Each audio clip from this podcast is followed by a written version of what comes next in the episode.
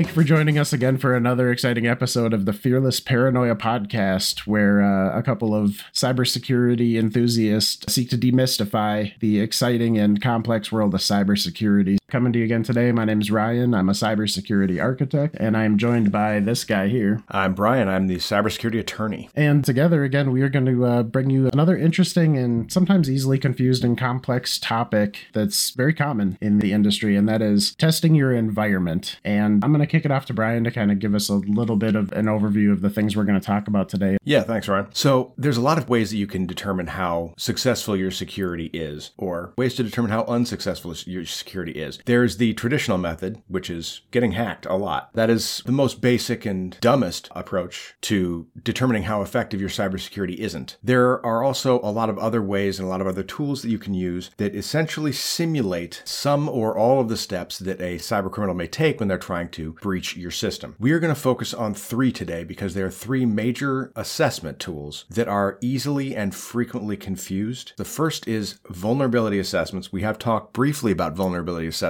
in the past, but it was more about how hackers are using vulnerability assessments to find out about your systems and how you can potentially do the same. The second thing we're going to talk about is pen testing or penetration testing. And then the third thing we're going to talk about is red teams and red teaming. These are three unique cybersecurity analysis tools that you can use to identify things you need to correct in your own security. They have overlaps, but they are not the same thing. They are intended for different things and they effectively do different things. So, Ryan, let's start right out with vulnerability scanning and vulnerability assessments. Sure. Sticking really high level, a vulnerability assessment is assessing your systems for exposure to certain known vulnerabilities. So, it's effectively what it says right in its title broad scanning of an environment looking for quick wins. And it's basically a good, easy test for low hanging fruit. That's one of the reasons why hackers tend to like it so much, isn't it? Well, absolutely. I mean, the easiest way to get into an environment, the path of least resistance would be an exploit or a vulnerability that's trivial to exploit, something like a log4j was. It provided an immediate path right into an environment with really highly elevated privileges in a lot of cases, and it took almost no expertise to put something together. Yet now, after we've got broad knowledge of it, those types of exploits and vulnerabilities are very quickly picked up by a, a really astute vulnerability scan. And so it's a good, quick way to get that kind of visibility over the low hanging fruit cybersecurity risks in the environment. So you mentioned that it, it identifies your potentially basic threats. I imagine that probably qualifies with things like unpatched elements of widely used systems. It's a tool, so they have to know all the vulnerabilities that can be there. And obviously, no assessment tool is going to know every single vulnerability of every single system that's in use. So you're talking about your frequently used, your most often used across an industry tools that this is going to scan, right? Yeah, this is again, it's going to look for the broad things that you can check in an automated fashion. So the type of test where you have a large category or a large catalog of these known exploits and testing mechanisms available for them. And then you just start kind of blindly throwing these tests against the different aspects of your environment and looking for some sort of return of a known exposure or identification of known exposure. I was just saying, then you just build reporting based off of that, and that starts to become the, the target list. Now, of course, building on that, because we have various types of tools in various types of environments, for example, you have your productivity software that is typically either locally or cloud based. And by that, I mean your traditional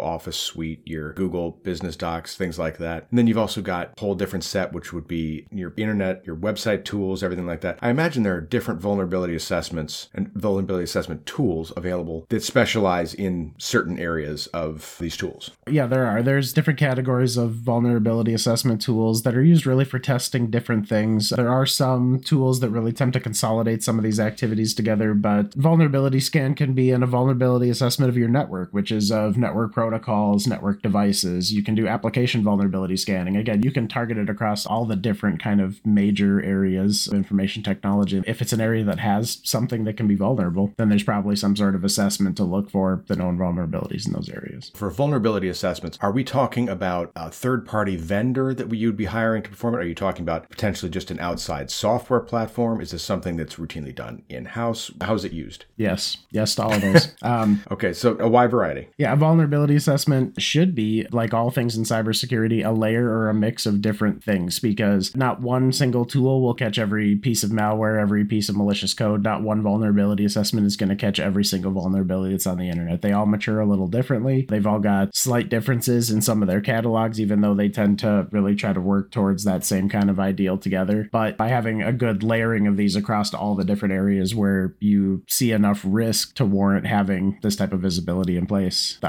opportunities are endless for dealing with third party software. You can bring in third parties, you can do these activities in house. It all comes down to what works best for you and your environment. Okay, we're going to move on to the second of our three here. We're going to talk about pen testing. So, Ryan, give us a little bit more detailed idea of what pen testing means for a small business. Penetration testing, again, at a very high level in most organizations, is a little different from vulnerability scanning. However, vulnerability scanning is probably kind of one of the first few steps of uh, a really good pen test engagement because one of the major objectives of a pen test is to penetrate the environment, to penetrate the perimeter, to get past the defenses, to do whatever they have to do to find a way to elevate privileges, to take code, to do whatever kind of their, you know, any of these kind of major external activities that you would expect from normal threat actors nowadays. So, a pen test really is essentially saying, here's a target, get in. It's realistically breach the perimeter and show us all the different ways that you could based on the results of the test, which again, it's a broad test looking for all of the different ways that could be exploited through exposures that exist in the environment to get into the environment, to escalate privileges, to gain persistence, to exfiltrate data. Any of those types of activities could all fall within the range of a pen test, but typically your pen test is a broad test looking for, again, the existence of those vulnerabilities and the ability to exploit them. So, my kind of understanding, and obviously, Ryan, you have much more experience in this than I do, but my understanding is that a lot of pen testing is not as what we'll call broad umbrella analysis as you just described. A lot of it is more limited approach to finding a way in and finding what you can do once you're in, because quite honestly, the best pen testing companies would end up charging quite a lot to find all the vulnerabilities. It would be very expensive. My understanding that it tends to be more targeted at certain components of an industry or a certain company or certain specific attack vectors. Is that how that works? This is where the lines start to blur a little bit, and this is why there's a lot of confusion in the industry. So, a penetration test, the major goal behind that is to penetrate the environment and to be successful in whatever way it takes. So, again, it starts as a broad test, a scan for vulnerabilities. The goal is basically get in, plant your flag, and say, Ha, I'm here. A successful pen test would be getting in and gaining domain admin rights over a domain, or getting in and gaining some sort of admin rights over, you know, a cloud platform, AWS, Google, Azure, whatever it might. But successfully getting in and being able to produce a report or results of how that was obtained. Again, though, a pen test shouldn't be considered complete just because they found one avenue. And part of the goal of a pen test is to be broader and to look for all of those exploitable mechanisms that exist and test for those things as they exist nowadays to provide a report to enact upon those and fix those. You're listening to the Fearless Paranoia podcast. For more information on keeping yourself, your family, and your company protected against cyber threats, check out the Resilience Cybersecurity and Data Privacy blog. If you're enjoying this podcast, please like and subscribe using any of your favorite podcast platforms. Also, please share this podcast with anyone you think would find it helpful or useful. We rely on listeners like you to help get the word out about this show, and we appreciate the support. Now, time for some more cybersecurity.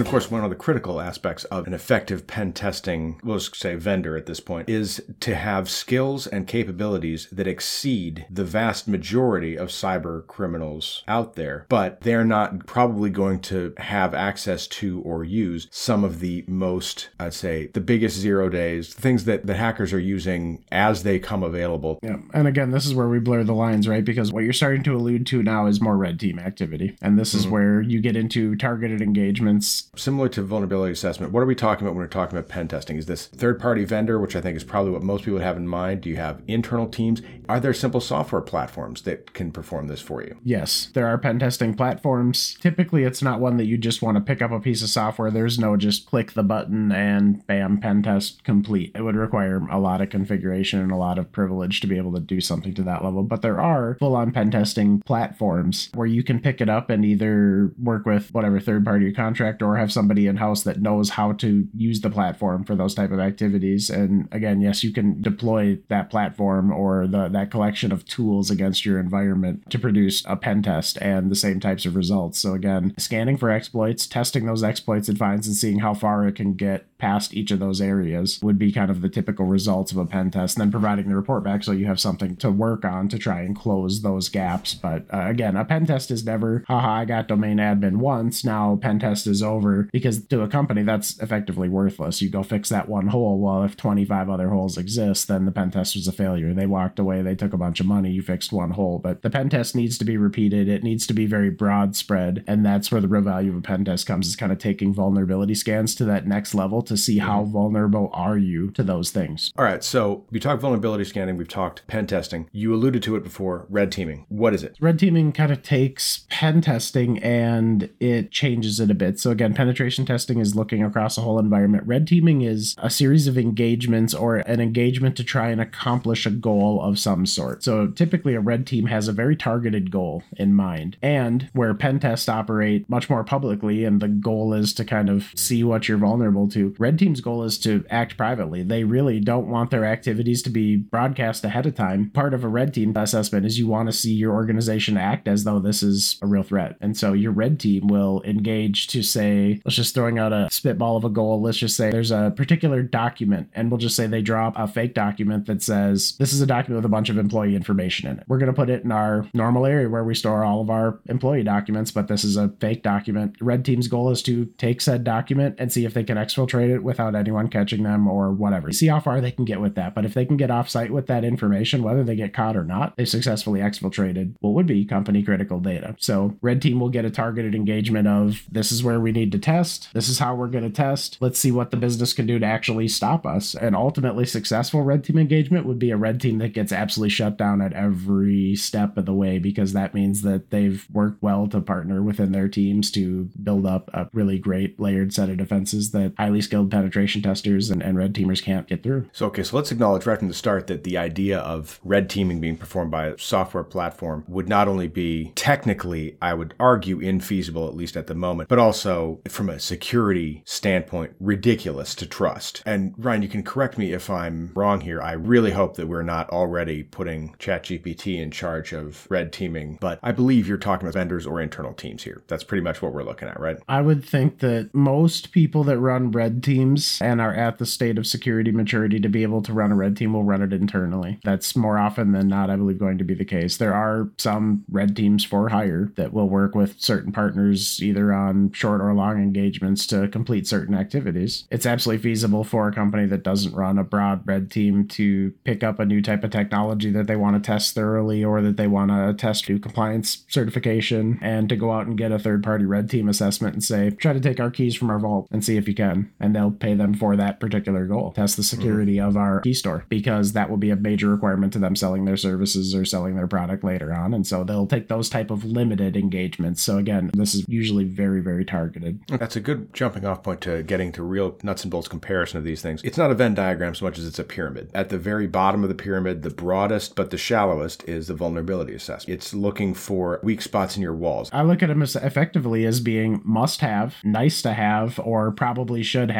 and then the ultimate enterprise maturity level. And I mean, you need to have a vulnerability assessment performed probably at a fairly regular interval. Let's be honest here. When it comes to pen testing, I really think that outside of certain industries, and especially in the small business world, you're pen testing at someone else's request. Mm-hmm. Very few small businesses that I'm aware of are going to just, out of an abundance of caution, without having been subject to a cyber attack and without being required to do it, they're not going to have a pen test. So it's going to be an insurance requirement or it's going to be a vendor contract. Someone that they're doing business with is going to require it. Exactly. So they're only going to do it at the probably minimum required term, which for most what I've seen is once a year. Is that your understanding there? Yeah, it kind of depends on the regulatory agency or the insurance plan, but typically one year is kind of still an industry standard, bare minimum. And so, yeah, pretty much the minimum you're going to get. And I've seen ones that are semi annually, but so your vulnerability scanning identifies weak spots in your wall. The pen test actually tries to exploit those weaknesses and tells you which ones they can get through. But your red team, like you were talking about, this is the top of the pyramid in my mind, the narrowest scope. They don't really care about what way they get in. A pen test is going to tell you. The whole idea is they're going to chart for you all of your potential vulnerabilities that they were able to exploit so you can try to fix them. Whereas a red team, their big thing is just to determine where your security failed. Am I understanding that right? Or is there a, a broader scope there? Yeah, to some extent. Again, this is why it's a little confusing. The penetration testing is to me more for checking boxes, more for regulatory compliance, more for fixing broad, low to low ish hanging fruit in the environment so that you don't get caught by all of the things that you know and the things that are being currently automated and the things that are just going to fly at you and hit you. So, penetration testing is one of those things that companies should do if they legitimately want to stay safe. And it's not just doing the penetration test, it's taking the reports and the results that come out of the penetration test and enacting upon them so that you can take what they tell you could happen and fix all those things before they do. Red team is somebody doing those things to you. It is effectively let's see what would happen if an advanced threat actor was able to exploit the things that exist in our environment and did it.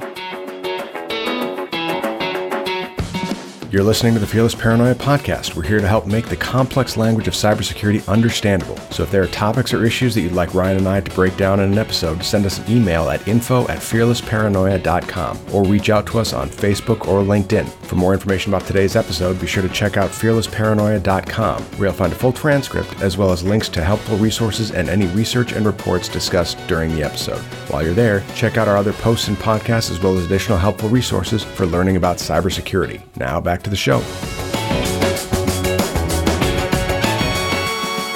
So let's talk about why a company might choose to use each one of these and potentially more critically, why they would choose not to. I'm a small business owner. Convince me why I need each of these. Absolutely. As a small business owner, and again, depending on how small of a business, I'd say vulnerability assessment is an absolute no brainer. If you have any sort of assets that have exposure to the internet, which means email systems, any sort of collaboration and sharing platforms, anything like that, you need to at bare minimum know that all of that exposure is a potential risk and a liability to you and your business, especially if you hold customer data or any of the other protected data classes. And for the most part, if you're holding one of those types of protected data classes, you're probably already under some sort of regulation to do at bare minimum vulnerability scanning. It exists, mm-hmm. especially if you're insured in any sort of fashion. That will be a requirement. So really, that should be looked at as the bare minimum. It's like getting dressed before you go outside every day. It's one of those things that you just really should do if you're operating a business. It is the bare minimum check. So to me, if I were to say there's any reason for a small business owner to not not do it, it would be if you absolutely can not afford it, would be the only reason. Because outside of that, I can't think of a single other good justification for ignoring something like this if you have that type of assets or hold that type of data. And at the very least, a basic vulnerability assessment is not going to be break the bank expensive, even for a low margin small business. There are a lot of companies out there that are contract firms. They'll send you like a small form factor desktop that you just hook to your environment and they can automate almost the entire results of it remote. So that way you don't have to have people coming on site. You're not paying for big engagements, hotels, mm-hmm. airplanes, all the stuff that you used to have to do back in the day. They effectively just drop ship this to you. You hook it up, they connect to it, they run the test, you drop ship it back to them, they send you the report, you're done. And it's pretty cost effective, but there's a big market for those types of automated tests because of that. A lot of people want to do the bare minimum, and this is a great way to do it. And even if it's not the best test in the world and it's not as thorough as a pen test or red teaming engagement, it's going to get you at least good visibility visibility over things you can do right now with small effort to really just shore up the overall security of your business and protect your interests. Okay, so sell me a pen test.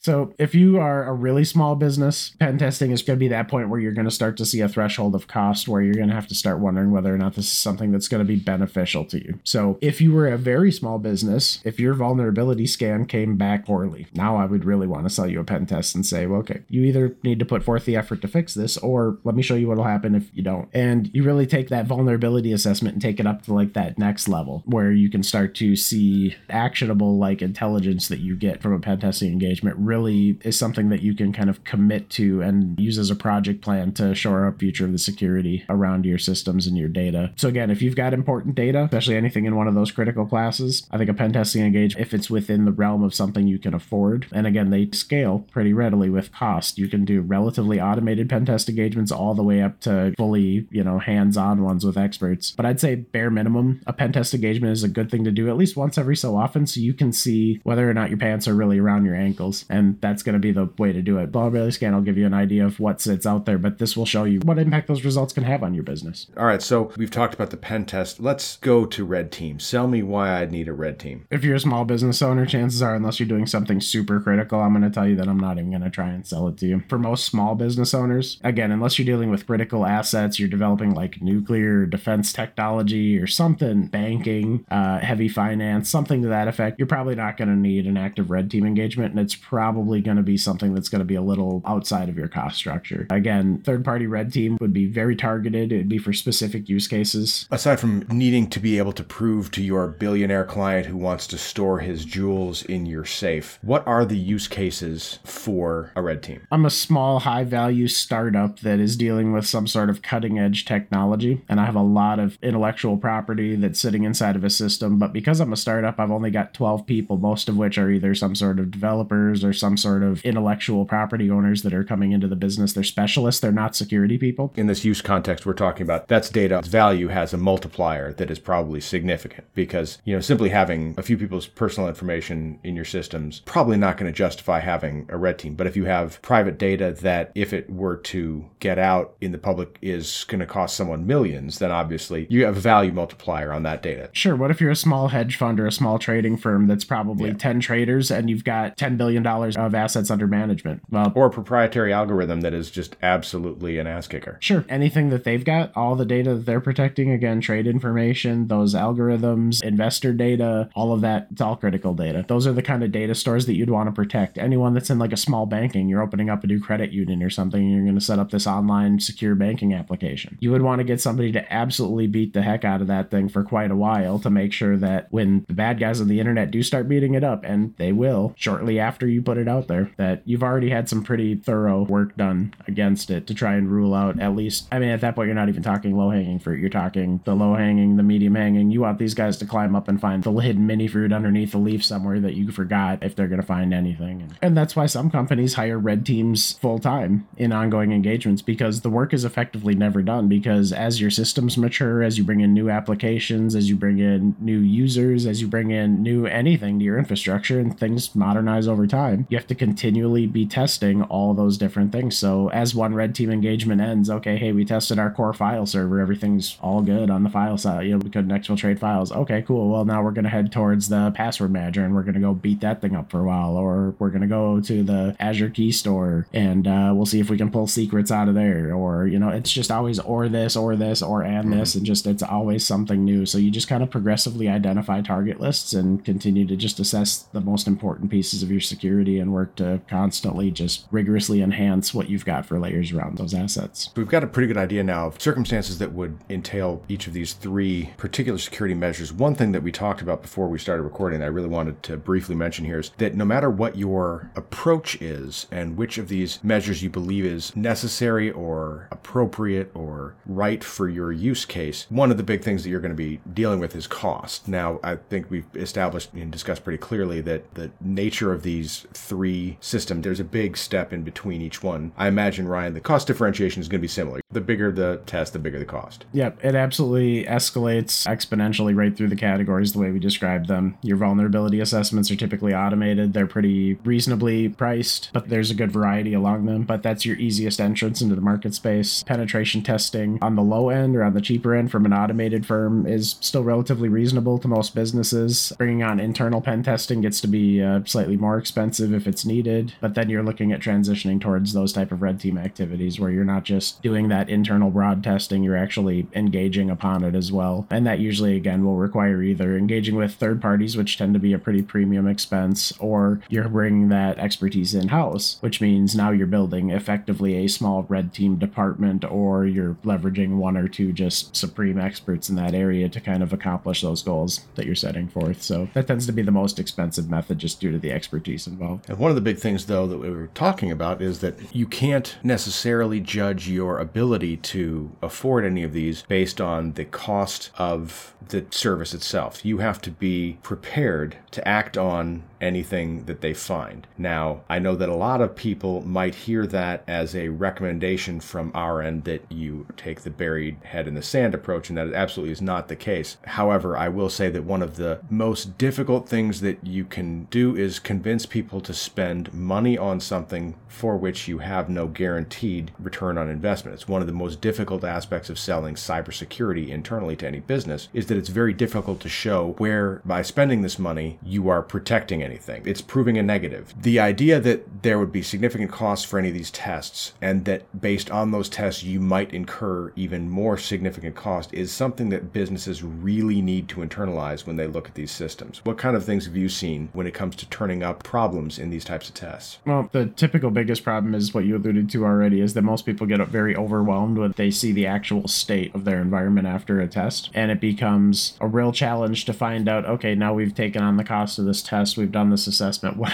what what do we do now? How do we deal with all these things? The biggest downfall I see come out of most of these tests is people do exactly what you said too. They tend to look at this, they get overwhelmed, they bury their head in the sands and say, well, I either have to fix all this or I just have to accept the risk. And on the very high level, that's really the decision that comes down is either we either have to accept this and find ways to commit capital, commit time to deal with all these things, and knowing so that dealing with all these things may in the end not be the answer to fully keeping us safe, mm-hmm. even if it will increase the likelihood dramatically, uh, and it does. I'd say that the biggest thing is that the easiest way to catch yourself with somebody yanking your pants down around your ankles is if your head's buried deep in the sand, though. So, I mean, you know, uh, if you do take that approach of burying your head in the sand, it either means one of two things. Either your data is probably already being exposed, your systems are already being abused, and you're just completely unaware of it because you choose not to see it, mm-hmm. or you're on your way there. Yeah, you've been lucky. It's a scary thing because I've been whispering this to a lot of my other partners and peers in my industry, especially at my business, and that's 2023 is this is going to be the year everybody gets their taste of cybersecurity because every door is being knocked on, every wall is having something thrown at it, and just the sheer number of hits already this year just shows the threats are escalating. They're becoming much more numerous, and doing stuff like just basic vulnerability scanning and even starting this approach will put you well on your way to not being one of the easiest to hit targets. And that might be the one thing that saves you from that huge incident where it's either you or your competitor sitting in the news on the headline. Yeah, one thing I saw that you shared recently was that this past month saw the, the highest number of reported ransomware attacks in a month in the past three years. It's kind of frightening to think that that is on the rise right now. Well, y'all, we are out of time here on Fearless Paranoia. Making yourself a harder target, no matter how that happens, is important. Securing something to 80% is better than securing it to 50%, which is better than securing it at 0%. Whatever you can do to improve is a good thing. So, a lot of these tests, they will reveal things that can be fixed with little to no cost and primarily will only involve you changing your behavior, which I'm not going to suggest is easy, but it is definitely cheaper than, say, for example, hiring an entire red team to consistently attack your own systems. So, I want to thank you for joining us today. Please, please, please share this podcast with anyone you feel might be able to be able to benefit from some of the uh, information we provided. You can sign up and subscribe to our podcast on any of your favorite podcasting platforms, and you can visit us on social media. We'll